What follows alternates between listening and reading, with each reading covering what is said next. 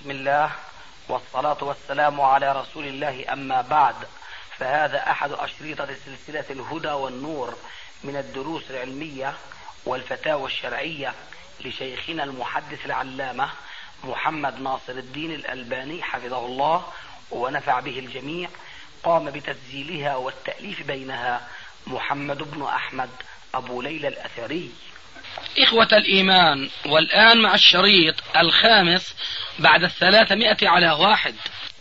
إن الحمد لله نحمده ونستعينه ونستغفره ونعوذ بالله من شرور أنفسنا ومن سيئات أعمالنا، من يهده الله فلا مضل له ومن يضلل فلا هادي له، وأشهد أن لا إله إلا الله وحده لا شريك له، وأشهد أن محمدا عبده ورسوله. يا أيها الذين آمنوا اتقوا الله حق تقاته ولا تموتن إلا وأنتم مسلمون. يا أيها الناس اتقوا ربكم الذي خلقكم من نفس واحدة وخلق منها زوجها وبث منهما رجالا كثيرا ونساء، واتقوا الله الذي تساءلون به والأرحام إن الله كان عليكم رقيبا. يا أيها الذين آمنوا اتقوا الله وقولوا قولا سديدا يصلح لكم أعمالكم ويغفر لكم ذنوبكم، ومن يطع الله ورسوله فقد فاز فوزا عظيما. أما بعد، فإن خير الكلام كلام الله، وخير الهدي هدي محمد صلى الله عليه وآله وسلم، وشر الأمور محدثاتها، وكل محدثة بدعة، وكل بدعة ضلالة، وكل ضلالة في النار. وبعد، فكما كنا تحدثنا مرة أو أكثر من مرة أن من وسائل تلقي العلم هو أن يسأل كل فرد بما يهمه مما يتعلق بالفقه الذي يتعلق به هو شخصيا،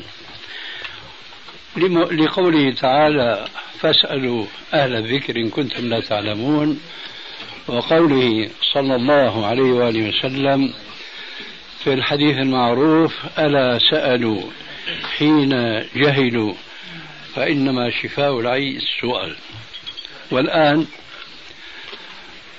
نتلقى بعض الأسئلة لنتوجه إلى الإجابة عليها بقدر ما ييسر الله تبارك وتعالى لي ويوفقني للإجابة عليه، والمستعان هو الله تبارك وتعالى.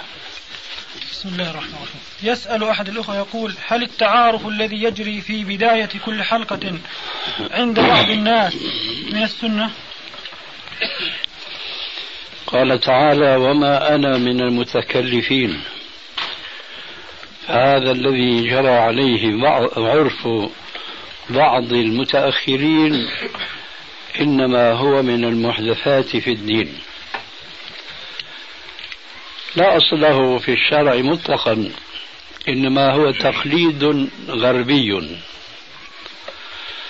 وهو أمر لائق بهم وليس لائقا بنا، لفرق بين الحياتين الاجتماعيتين، حياة المسلمين وحياة الكافرين. فإن المسلمين لهم لقاءات كثيرة تتعدد في كل يوم 5 مرات في بيوت الله والمساجد، ثم تتسع دائرة هذا اللقاء في الجوامع من المساجد التي يشرع فيها الخطبة. وحين أقول التي يشرع فيها الخطبة، إنما أعني وأشير إلى أنه ليس من السنة أن تقام صلاة الجمعة في كل مسجد تصلى فيه الصلاة الخمس، إنما تتجمع أو يتجمع أفراد هذه المساجد في المسجد الجامع الذي يتسع لأكبر كمية ممكنة من المسلمين. ثم يتسع دائرة هذا اللقاء في السنة مرتين، في العيد الأضحى وفي العيد عيد الفطر، ثم تتسع إلى ما لا نهاية ولا شيء بعده.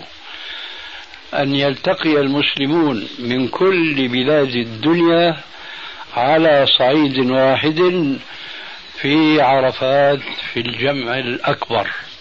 كل هذه التجمعات التي شرعت في دين الإسلام لحكم بالغة لا يعرف لها أثرا أولئك الكفار، ذلك لأنهم حرموا من نعمة الإسلام، ولذلك فهم دائما وأبدا يبتدعون اجتماعات واصطلاحات وتعريفات لأنهم يشعرون بالنقص الذي يعيشونه ويحيونه دائما وأبدا. فيأتي بعض المسلمين الذين أولا لا يهتمون بخطورة الإحداث في الدين، وذلك ناتج من جهلهم بعظمة هذا الدين وإغناؤه للمسلمين عن كل هذه المحدثات التي يتلقاها بعض المسلمين من هؤلاء الجاهلين بالشرع، فيظنون أنهم بذلك يحسنون الصنعة، ولو أنهم عرفوا هذه التشريعات وجمعوها في أذهانهم وتصوروا عظمة فوائدها في مجتمعاتهم لأغناهم ذلك عن كل ما قد يستحسنه أحدهم مما يبتدعه أولئك الفقراء في التشريع. فليس لمثل هذا التعارف في الإسلام أثر مطلقا. نعم هناك تعارف خاص ومصغر جدا وعملي، بينما التعارف الذي يجري ونتحدث عنه آنفا بأنه غير مشروع في كثير من الأحيان إن كان ممكنا ففيه التكلف ظاهر جدا، وفي أحيان أخرى كمثل هذا المجتمع المبارك الآن يكاد أن يكون التعارف فيه أمر مستحيلا. فهناك تعارف خاص كما قلت آنفا، وهو أن المسلم إذا أحب رجلا مسلما فيسن في حقه أن يخبره بأنه يحبه لله تبارك وتعالى، وبالمقابل يستحب لهذا المحبوب في الله أن يخاطب حبيبه بقوله أحبك الله الذي أحببتني له. وهناك روايات معروفة في كتب السنة لا يحضرني الآن مرتبة ثبوتها، ولكنها تنص على أنه ينبغي لكل من هذين المتحابين في الله أن يتعارف باسميهما أيضا، فإن ذلك مما يساعد أحدهما على الآخر أن يهتم بشؤون بعضهما البعض. هذا النوع من التعارف هو الذي ثبت في السنة. أما أن يتعارف في حلقة أنا الفقير إلى الله أو نحو ذلك من العبارات، فلان ابن فلان وهات بقى أن يكون كل واحد من هؤلاء الجالسين يكون عنده حافظة ابن عباس، فيلتقط هذه الأسماء كما يلتقط المغناطيس الحديد. ومن هنا يظهر أن هذا الأمر بالإضافة إلى ما ذكرنا آنفا أنه ليس له أصل في الدين، ففيه تكلف ظاهر مبين. نعم. تعليقكم على الشيخين بالشيخ على هذا السؤال بارك الله فيك. تفضل. جزاك الله عنا خيرا. ربما يكون هناك أخلاص من الناس جمعتهم جلسة واحدة هكذا، فأحب كما قلت بعضهم أن يسأل عن بعض الزملاء لديه. نعم. فسأله أو عرف بنفسه، وما أرى في ذلك بأس إذا يعني أخذنا بعموم الآيات يا أيها الناس ذكر وأنثى وجعلناكم شعوبا وقبائل لتعارفوا إلى آخر الآية. نعم. فلو كان هناك الجلسة خاصة فقط للتعارف كما عليه الكفار يعقدون ندوات أو يعقدون حفلات معينة فقط للتعارف ليس إلا، ربما يكون يصدق عليه ما تفضلت، وربما أيضا نعم بل هو الأكيد إن شاء الله. طيب. أما في جلسة هكذا ربما يكون لي قريب هنا بين هؤلاء الناس، ولكن بمجرد ما عرفت عن نفسي قد يكون هذا القريب يعني كان أولى به أن يسأل عني أو أن يتحدث معي حول أهلي أو حول كذا وكذا. نعم. أما أني إذا أحببته كيف يكون الحب من جلسة واحدة من غير حديث ما سبق أو من غير سلوكيات أنا مارستها أمامه حتى يحبني مثلا أو حتى يكلفني؟ أظن أنك هدمت ما بنيته في آخر كلمة، وذلك معليش لا بأس وجزاك الله خير، لأنك فتحت أمامي بحثا مهما، ونحن افتتحنا هذا الجمع المبارك إن شاء الله بخطبة الحاجة التي كان رسول الله صلى الله عليه وآله وسلم يقدمها بين يدي كل جملة وكلمة، وفيها كل محدثة بدعة وكل بدعة ضلالة وكل ضلالة في النار. إن مما يتعلق بهذه الكلية تفصيل ما كنت أرى من المناسب أن ندخل فيه حتى نفسح المجال لتوجيه الأسئلة الأخرى وللإجابة عليها، ولكن لابد من كلمة ولو موجزة بناء على ما سمعت من الكلام المفيد إن شاء الله. فأقول أولا إن كان هناك نص عام كما أشرت إليه أنت في القرآن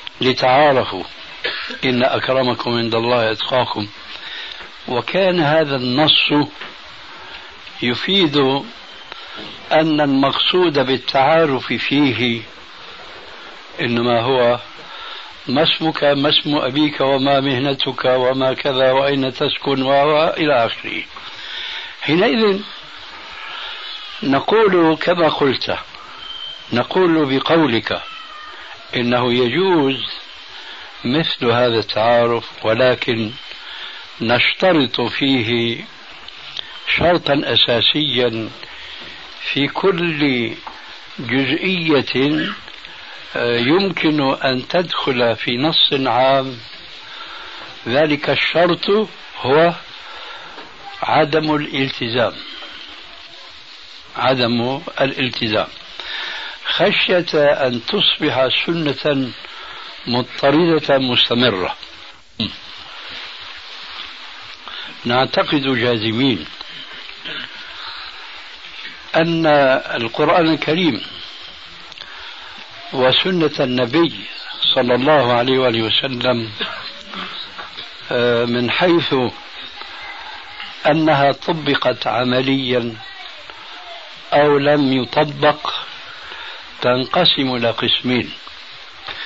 القسم الأول ما كان من نصوص الكتاب والسنة مما ينبغي أن يتقرب به إلى الله تبارك وتعالى وأن يتعبد به تعبدا داخلا في حكم من الأحكام المعروفة من المندوب إلى الفرض، لا شك أن مثل ذلك قد طبق في العهد الأول الأنور، حيث أنزل الله عز وجل قوله تبارك وتعالى اليوم أكملت لكم دينكم إلى آخر الآية.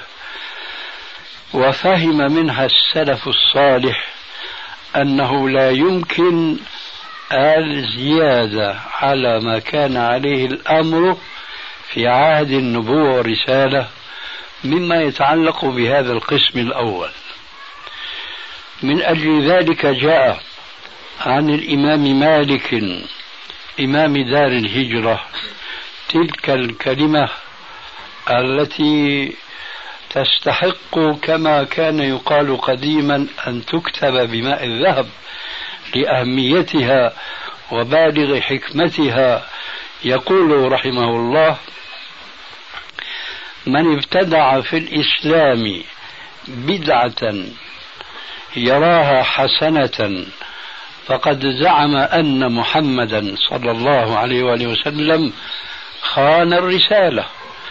اقرأوا قول الله تبارك وتعالى: اليوم أكملت لكم دينكم وأتممت عليكم نعمتي ورضيت لكم الإسلام دينا فما لم يكن يومئذ دينا لا يكون اليوم دينا ولا يصلح آخر هذه الأمة إلا بما صلح به أولها. هذا هو القسم الأول، فلا أستطيع ولا غيري يستطيع سواء كان أعلى منا علما وفهما أو دوننا، لا يستطيع أحد يفهم هذه الحقيقة الشرعية التي ذكرتها آنفا، لا يستطيع أحد أن يتصور بأن السلف فاتتهم جزئية واحدة من هذه العبادات التي تشملها هذه الآية الكريمة وغيرها من نصوص شرعية معروفة. أما القسم الثاني فهو الذي نتصور أنه خاضع للظروف وللملابسات، فيجد المسلم هناك نصا عاما يساعده على العمل به فنقول إنه يجوز. ومن هذا القبيل المثال الذي ذكرته، لكن الحقيقة أن هذا المثال وقد استدللت له بالآية، فالآية تحتاج إلى الحقيقة إلى دراسة، إلى ما قاله علماء التفسير في قوله تعالى لتعارفوا، أي هل من هذا التعارف ذلك المثال الذي أنت مثلت به. أما أنا شخصيا فأقول ليس الفقيه بحاجة إلى مثل هذا الاستدلال إذا كان النص القرآني بعد فهمه على ضوء علماء التفسير وما قالوه فيه لسنا بحاجة إلى أن ننزع إلى مثل هذا النص أو أن نستدل به، لأن المبادئ العامة في الشريعة والتي منها اتخذت القاعدة المعروفة عند العلماء بالمصالح المرسلة تفسح لنا مجالا واسعا لتسليك مثل هذه الجزئية بالشرط السابق ذكره ألا يتخذ ذلك سنة مستمرة. هذا جوابي على ما قلت وفيك بارك. لو ذهبت أنا لزيارة أحد الإخوة ووجدت عنده أخين أو ثلاثة أو أكثر وطلبت أن نتعارف منهم، هل أعتبر أنا مبتدعا؟ سمعت الجواب. جاء في السنة نعم أن النبي صلى الله عليه وسلم قال في السنة المطهرة الذهب بالذهب والفضة بالفضة إلى آخر الحديث، وذكر أصنافا 6. ولقد شاع في هذه الأيام بيع التمر والبر والشعير والملح دينا، هذا شاع كثيرا. فهل هذا يدخل في الربا أم أن هناك ترخيصا؟ كذلك الشق الثاني من السؤال، هل الربا مقصور على هذه الأصناف 6 فقط أم أنه يتعداه إلى غيرها؟ وجزاكم الله خير. طبعا الجواب بإيجاز، لأني أخشى قبل أن نسمع انتقادا من غيري أنا أن ننتقد أنا والسائل حيث لم يكن السؤال مطروحا، أكذلك؟ طيب، ولكن نجيب إذن بإيجاز. لا يبدو لي بالنسبة للسؤال الأول أن هناك شيء من الربا، لأننا نعلم أن النبي صلى الله عليه وسلم مات ودرعه مرهونة عند يهودي على آصع أو صيعان من تمر. أما الجواب عن السؤال الثاني فمعلوم اختلاف العلماء قديما في حديث الربويات 6، فالجمهور على أنه يلحق بها أشباهها، خلافا لابن حزم ومن جرى مجراه ممن اقتنع بالوقوف على ظاهر الحديث وعدم الزيادة بشيء على هذه الأصناف 6.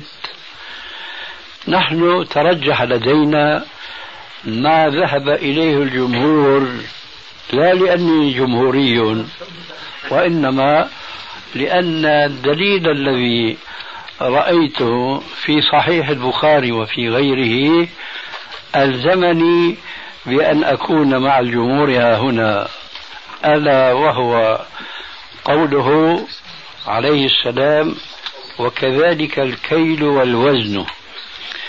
فهذه الجملة التي ثبتت في صحيح البخاري أشارت إشارة لطيفة يفقهها أهل العلم، ومنهم استفدنا هذا الرأي وما ابتدعنا، أن العلة في الربويات هو ما كان كيلا أو وزنا، وما لم يكن كذلك فليس من الربويات في شيء مهما تفاضلت صنف على صنف. نعم. هل الجماعات الإسلامية القائمة تعد من الفرق؟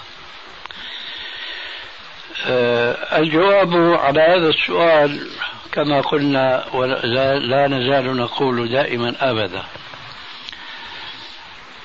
لا يمكن أن نتصور فردا معصوما بعد رسول الله صلى الله عليه وسلم، وبالتالي لا يمكن أن نتصور جماعة معصومة أيضا دون جماعة أخرى. ولذلك فإذا سئلنا مثل هذا السؤال فلا نستطيع أن نقول إنها من الفرق الضالة، الجماعة الفلانية هي من الفرق الضالة أو لا، إلا إذا عرفنا منهجها ومسيرتها، هل هي تلتزم أولا فكرا وثانيا تطبيقا الكتاب والسنة، فإن كانت تتبنى ذلك فليست من الفرق الضالة، ولو أنها في منطلقها قد تحيد قليلا أو كثيرا كأي فرد من أفراد المسلمين. يعني نحن الآن ننتمي والحمد لله إلى السلف الصالح، أي نفهم الكتاب والسنة على منهج السلف الصالح، نوجب على أنفسنا أن نكون كذلك، فقد نخطئ وقد نصيب فيما ندعيه من الانتساب ولو في بعض الجزئيات، ولكن أنا قلت قد، ولكننا بلا شك وبدون قد نخطئ في تطبيق هذا المنهج قليلا أو كثيرا، يختلف هذا باختلاف الأفراد. فإذا كان منهجنا على الكتاب والسنة وعلى ما كان عليه السلف الصالح لا شك أن في أن ذلك يكون رمانا لنا في أن لا نكون فرقة من الفرق الضالة. أما عملنا فهو عند الله عز وجل، إما أن يغفر لنا وإما أن يؤاخذنا، ولذلك نقول ربنا لا تؤاخذنا إن نسينا أو أخطأنا. فإذا الحكم الفصل بين جماعة وأخرى هو النظر إلى منهجها، فمن كانت من هذه الجماعات تعلن أنها على الكتاب والسنة وتلتزم ذلك سلوكا في حدود الاستطاعة فلا يجوز أن يقال إنها من الفرق الضالة والخارجة عن دائرة الإسلام الصحيح. وليس كذلك من الناحية العملية كما قلنا، لأنه يقال في الجماعة ما يقال في الأفراد، لأن الجماعة إنما هي مركبة من أفراد، ففرد زائد فرد يساوي جماعة، وكل فرد من هؤلاء الأفراد بلا شك قد يكون له خطأ أو أكثر من خطأ، عفوا قد يكون له خطيئة أكثر من خطيئة، لكن لا يجوز أن يكون له خطأ فكري واعتقادي، وإلا فبذلك يخرج عن الجماعة المسلمة حقا. نعم. ألا يشترط يا أستاذ في قولهم أننا على الكتاب والسنة أن يكون ذلك بفهم السلف الصالح رضوان الله عليهم؟ كأنك تسأل عن شيء من باب التأكيد، وإلا أنا قلت آنفا مكررا وعلى منهج السلف الصالح رضوان الله عليهم. نعم. يقول بعضهم أننا نعيش في هذه الأيام في عهد يشبه العهد المكي الأول، فما رأيكم في هذا القول وما هي نصيحتكم في ظل مثل هذه الظروف إن صحت هذه المقولة؟ نقول والحمد لله لا نعيش في عهد يشبه العهد المكي، بل نحن نعيش بعد أن أنزل الله تبارك وتعالى تلك الآية الذهبية اليوم أكملت لكم دينكم. لكن مع الأسف الشديد بعض الناس لبعدهم عن دينهم ولعدم اهتمامهم بتفقههم في الدين يتوهمون هذا الوهم الفاحش الخاطئ فيقولون عهدنا يشبه العهد المكي، أي العهد الذي لم تكن، لا أقول لم تكن الشريعة قد كملت، بل لم يكن نزل بعد إلا أقل من القليل من الأحكام الشرعية، ولذلك هذا القول زور وبهتان، وأخشى ما أخشى أن يكون كما يقال وراء الأكمة ما وراءها، أن يكون المقصود من مثل هذه الكلمة التمهيد للتهاون بالقيام بالأحكام أو بكثير من الأحكام الشرعية من جهة، أو عدم الاهتمام بكثير مما هو مقرر في الإسلام من باب أننا نحن في عهد يشبه العهد المكي. فلا يجوز مثلا البحث في أمور يسمونها بأنها قشور أو بأنها ليست جوهرية أو ما شابه ذلك، وما بني على فاسد فهو فاسد، وكما قيل وهل يستقيم الظل والعود أعوج. هناك ثمة مشابهات بين العهد المكي والعهد الذي نعيشه، ولكن لا يجعل هذا عين ذلك. المشابهات ليست في التشريع. لا يجوز مثلا البحث في أمور يسمونها بأنها قشور أو بأنها ليست جوهرية أو ما شابه ذلك. وما بني على فاسد فهو فاسد، وكما قيل وهل يستقيم الظل والعود أعوج. هناك ثمة مشابهات بين العهد المكي والعهد الذي نعيشه، ولكن لا يجعل هذا عين ذلك.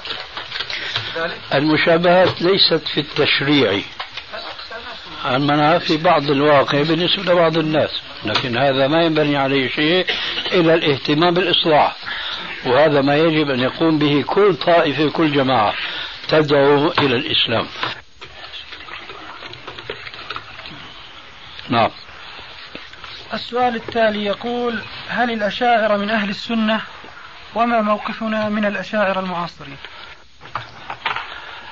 لست أشارك بعض الأفاضل من العلماء قديما وحديثا بأن نقول عن طائفة من الطوائف الإسلامية إنها ليست من أهل السنة بسبب انحرافها في مسألة أو أخرى عما ندين الله تبارك وتعالى به. إذا كان هذا يقال كما قيل تماما جوابا عن السؤال السابق، أي عن الجماعة أو الجماعات الإسلامية، إذا كان منهجها هو التمسك بالكتاب والسنة وعلى منهج السلف الصالح، ولكن اشتط بهم الفكر أو القلم في بعض المسائل فخرجوا فيها عن هذا المنهج الذي ارتضوه لدينهم ولعقيدتهم، إذا كان كذلك فنحن نقول إنهم من أهل السنة. أما من يعلن منهم كما نسمع عن بعض الأشاعرة متأخرين من قولهم مذهب السلف أسلم ومذهب الخلف أعلم وأحكم، حينئذ نقول خرج عن دائرة أهل السنة. نعم هذا. نعم تفضل.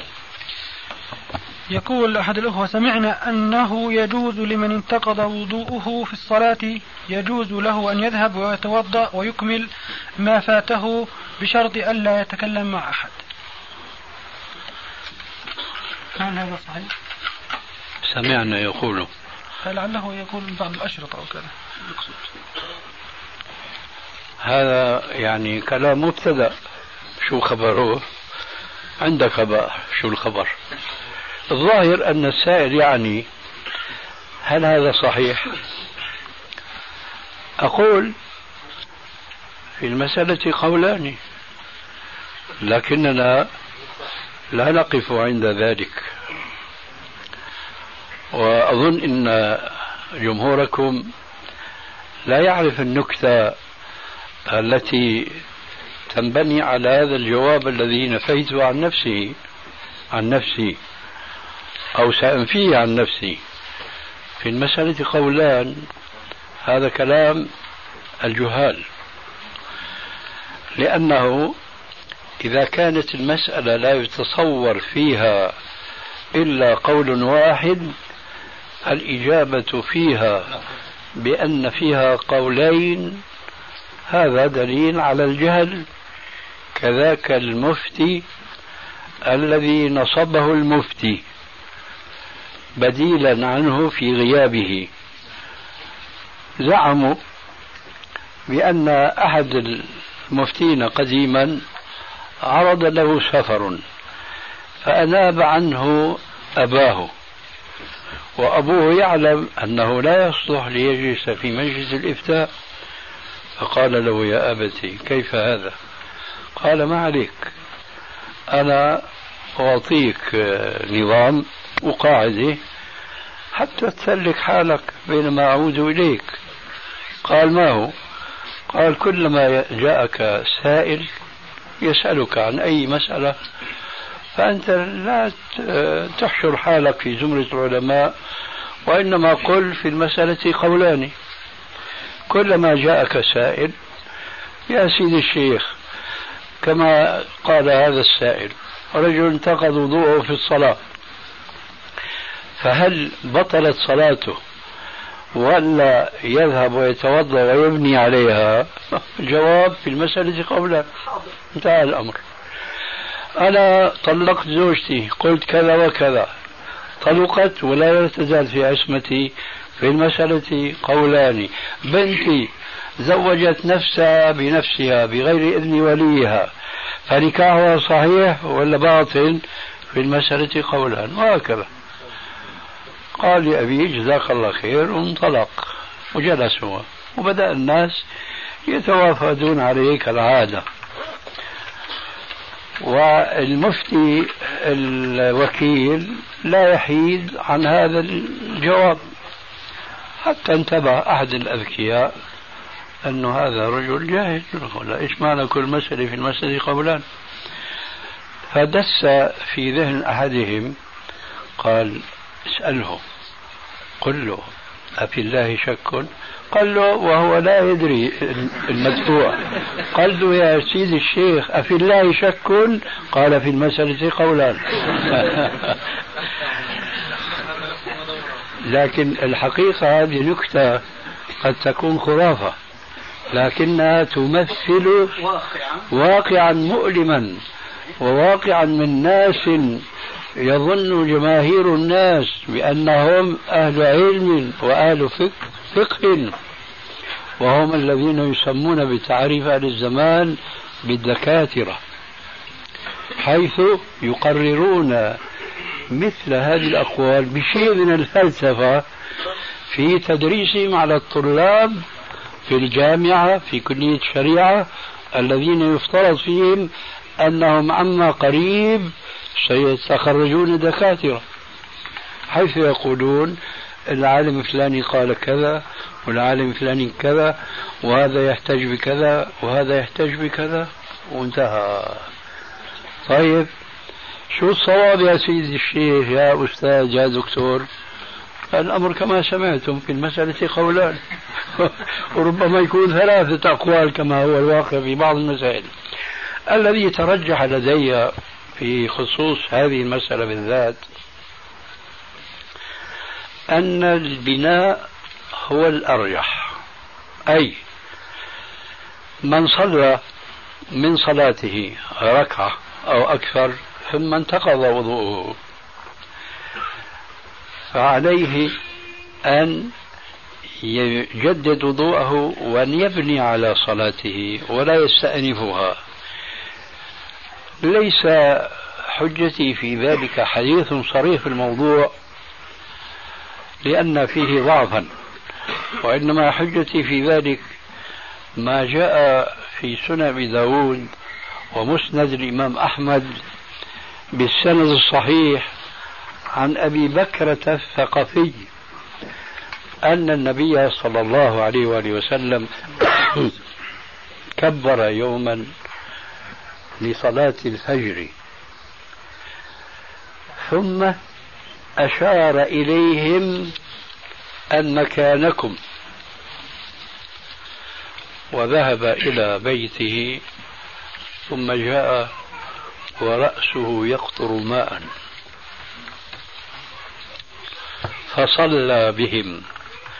هكذا يقول أبو بكر الثقفي، أولا قال كبر ثم أشار ثم فصلى، هكذا قال.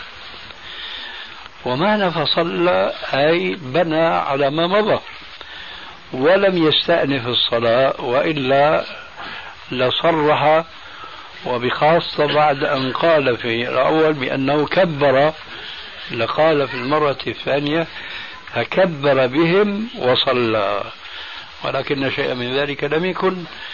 فإذا هذا نص عملي من الرسول عليه السلام على أن المسلم ليس فقط إذا دخل متظاهرا في الصلاة ثم وقع منه ما يفسدها أنه يبني، بل ولو دخل فيها وهو ناس للطهارة فما فاته من الصلاة اعتبر صحيحا، لأن الرسول بنى على ذلك، فمن باب أولى أن يبني بقية صلاته التي جدد لها الطهارة على ما كان قد بني عليه بطهارة. هذا جواب السؤال السابق. هل يحق لتاجر ادخر بضاعة بسعر قديم أن يزيد سعرها في حالة ارتفاع الأسعار؟ جزاكم الله خير، أفتونا. طبعا يجوز، لأن التجارة لا تكون إلا هكذا، ولكن يجب أن نفرق بين مثل هذا الادخار حينما ترتفع الأسعار بسبب قلة البضائع، ويجب أن نفرق بين هذا وبين الاحتكار. الرسول عليه السلام يقول في تحريم الاحتكار: من احتكر فهو خاطئ. انتبهوا، في اللغة العربية خاطئ غير مخطئ، الخاطئ يعني مذنب، أما المخطئ فلا يؤاخذ الإنسان على خطئه إن كان صدر منه باجتهاد منه. فقول عليه السلام: من احتكر فهو خاطئ، أي مذنب، أي يستحق المؤاخذة والعقوبة من الله تبارك وتعالى. فما هو الاحتكار حتى نميز بين هذا الاحتكار المحرم وبين هذا التاجر الذي اشترى البضاعة في زمن الرخص، زمن كثرة البضاعة في الأسواق. وهذا نظام طبيعي في الاقتصاد، أن البضاعة كلما كثر عرضها كلما قل ثمنها، والعكس بالعكس. فالتاجر الماهر الخريج هو الذي يتتبع الفرص ويشتري البضاعة في وقت الرخص ويدخرها إلى يوم ارتفاع سعر هذه البضاعة، هذا لا شيء فيه. أما الاحتكار فهو أن ينزل إلى السوق ويجمع من هذا المكان ومن هذا المكان ومن هذا المكان ويدخر هذه البضاعة عنده، بحيث أنه يتحكم في السعر ويفرضه على كل شار وباغ، فيضطر هذا الإنسان حينما يستغري أنه يروح عن جاره عند الثاني الثالث الرابع إلى آخره، لا يجد بضاعة. لماذا؟ لأن هذا خريت في ارتكاب المحرم، هذا خلاف الأول، هذا اشترى البضاعة من التجار أنفسهم واختزنها في مخزنه ثم رفع السعر وتحكم في رقاب الناس، فهذا محتكر خاطئ. أما الأول فليس إلا تاجرا كما قلنا. نعم. تصلح بالنسبة للمسألة السابقة، لا يعتبر الشرط الذي ضعه السائل. مسألة إيش؟ المسألة السابقة لا يعتبر الشرط الذي ضعه السائل شرطا في أنه لا يتكلم أثناء ذلك الوضوء. أي نعم يشترط طبعا. نعم، لأنكم تعلمون أنه هذا الشريط الذي يسجل الآن هو سيستفيد منه الناس في كل بلاد الدنيا إن شاء الله.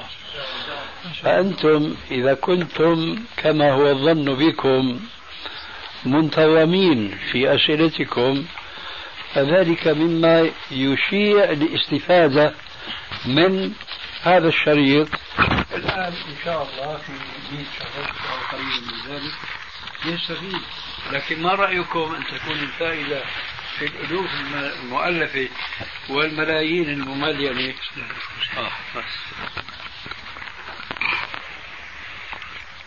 لا شك أن ذلك تكون الفائدة عام وأبرك إن شاء الله. نعم.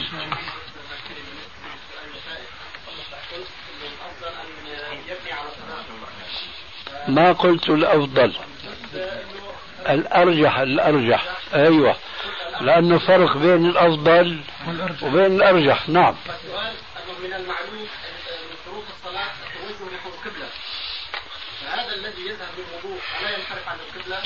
إذا كان مضطرا ينحرف، وإذا كان غير مضطر فلا ينحرف. أي كيف لا؟ ألا تتصور معي صلاة يصليها المصلي غير مستقبل للقبلة؟ لكن عن غير عن قل بلى.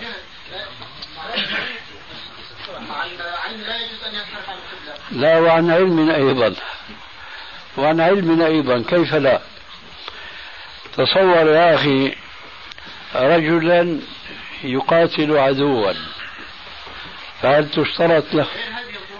يا أخي أنا عارف بدك تقول غير، لكن أنت ما استحضرت هذا الغير لما أجبت بجواب قاصر وهو قولك عامدا. أقول عامدا يعرف أن القبلة من هنا ويقاتل من هنا. المهم أنت ولا مؤاخذة الآن تتمسك بالعمومات، والتمسك بالعمومات هو أمر واجب، ولكن ليس ذلك بالأمر المضطرد فقها، ذلك لأن النص العام إذا دخله تخصيص لم يجوز تعطيل النص الخاص من أجل النص العام، كما أنه لا يجوز تعطيل النص العام بدون نص خاص. ما ذكرت لك الحديث آنفا، ما كنت معنا، ما كنت ولكن الحديث غير واضح فيه أنه انحرف عن القبلة وقربها. إذا أنت كان الأولى بك أن تسأل هذا السؤال الأخير، أن تقول الحديث غير واضح.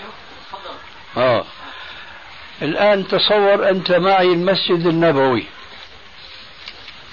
وتصور بيوت الرسول وأزواجه، إلى أي جهة كانوا، في القبلة أم في الشرق؟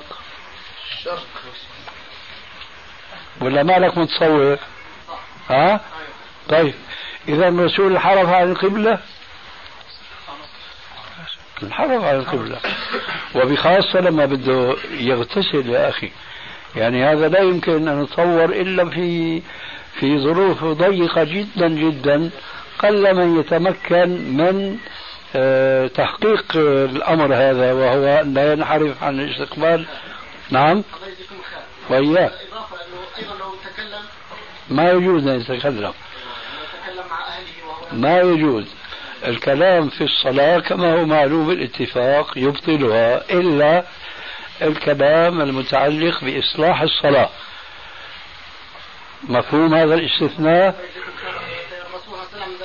أنا أسألك، مفهوم هذا الاستثناء؟ مسلم به؟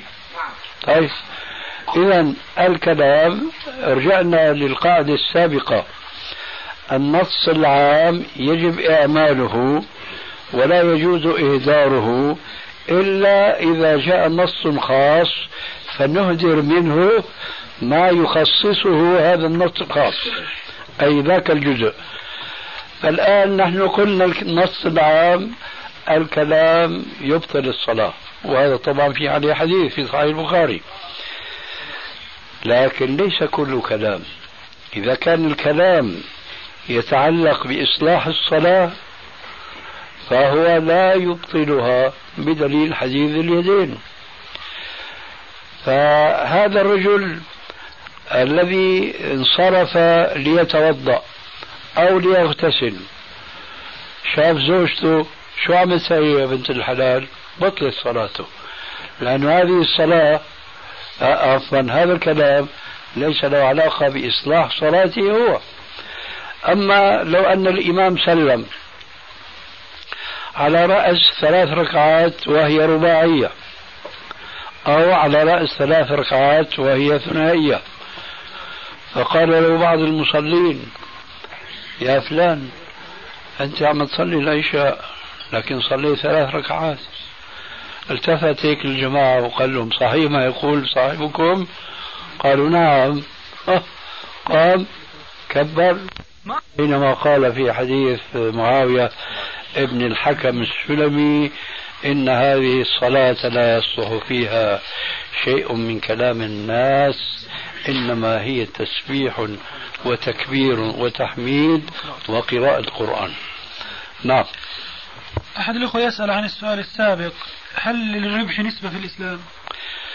لم يأتي في السنة تحديد الربح في أي بضاعة، وذلك من كمال الإسلام، لأن بضاعة ما الواقع يفرض أن يكون الربح قليلا.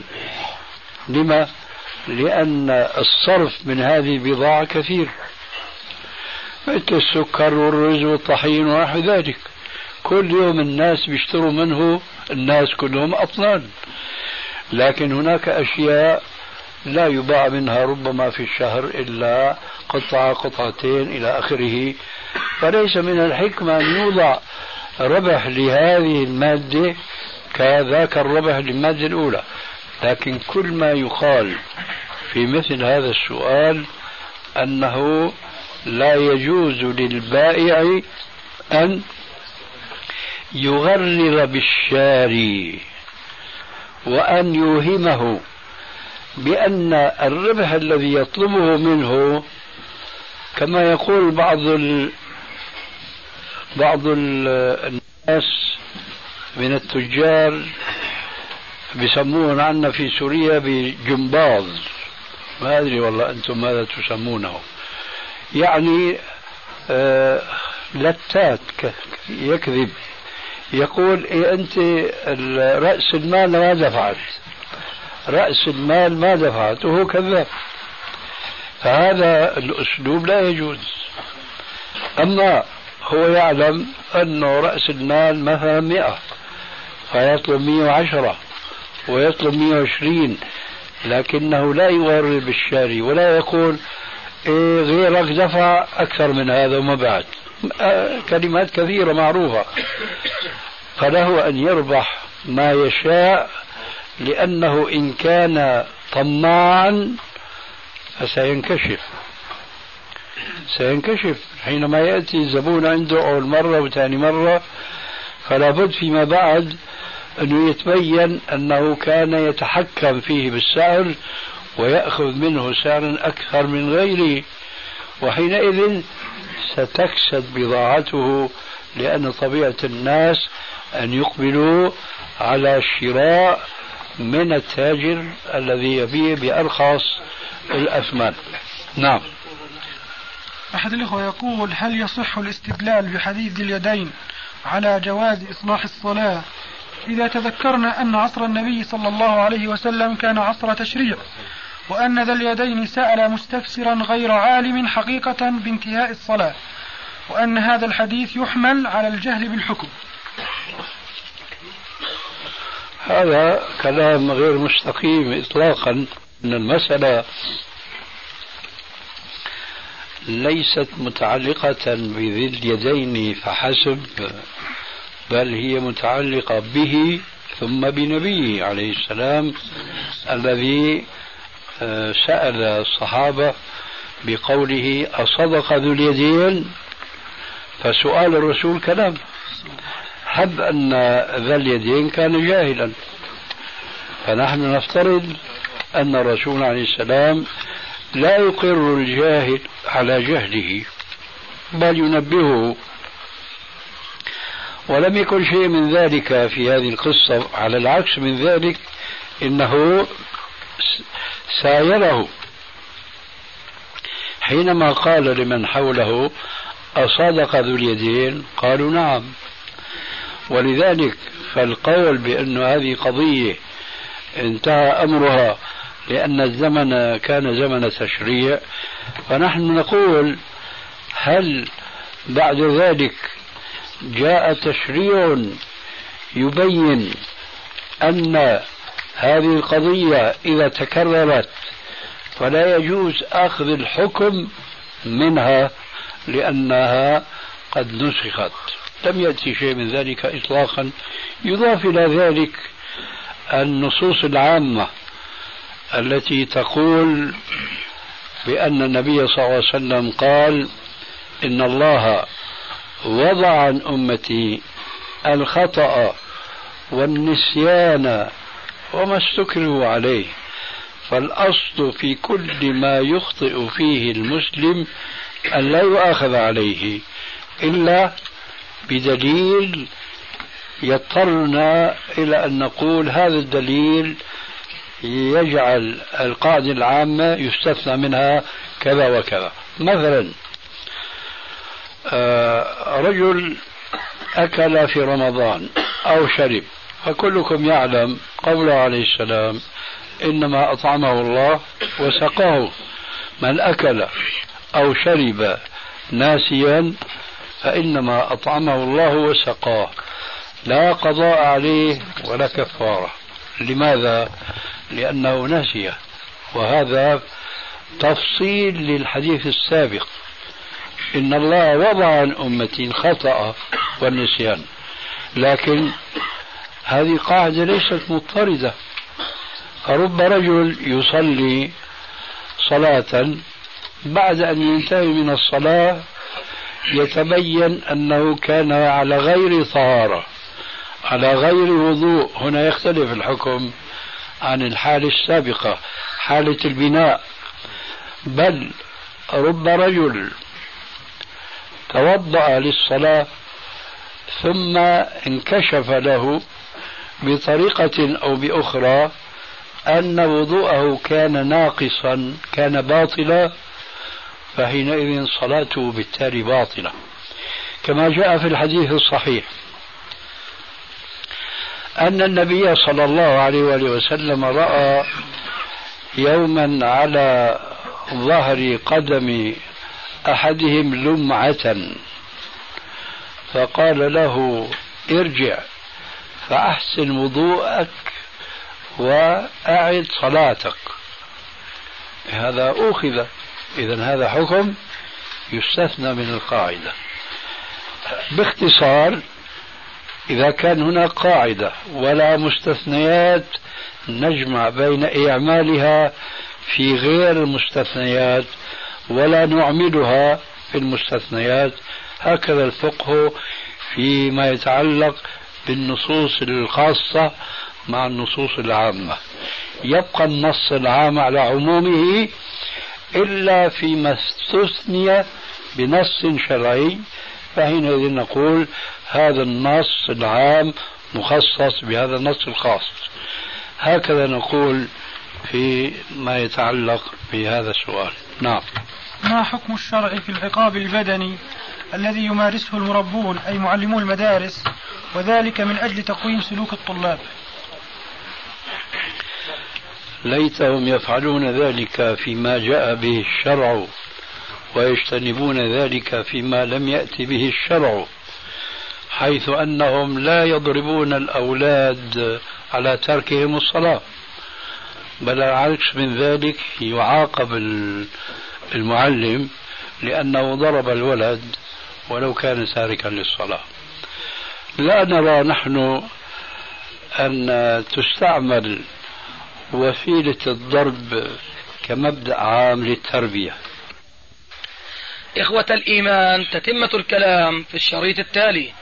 لا نرى نحن أن تستعمل وسيلة الضرب كمبدأ عام للتربية، لأن التربية لا تقوم على الشدة، وموضوع الضرب في الواقع نستطيع أن نجعله كأمر خاص، لقول عليه السلام: مروا أولادكم بالصلاة وهم أبناء 7 واضربوهم عليها وهم أبناء 10 وفرقوا بينهم في المضاجع.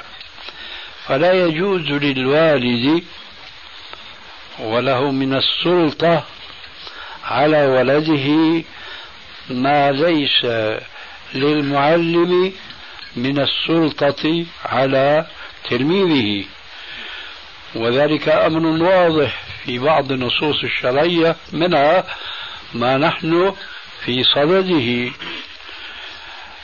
مروا أولادكم بالصلاة وهم أبناء 7. فهل يجوز ضرب الولد الذي بلغ 7 و8 و9 وهو لا يصلي؟ الجواب لا. هل يجوز ضربه لغير ذلك مما هو دون الصلاة؟ الجواب كلا، وليس لا بل كلا.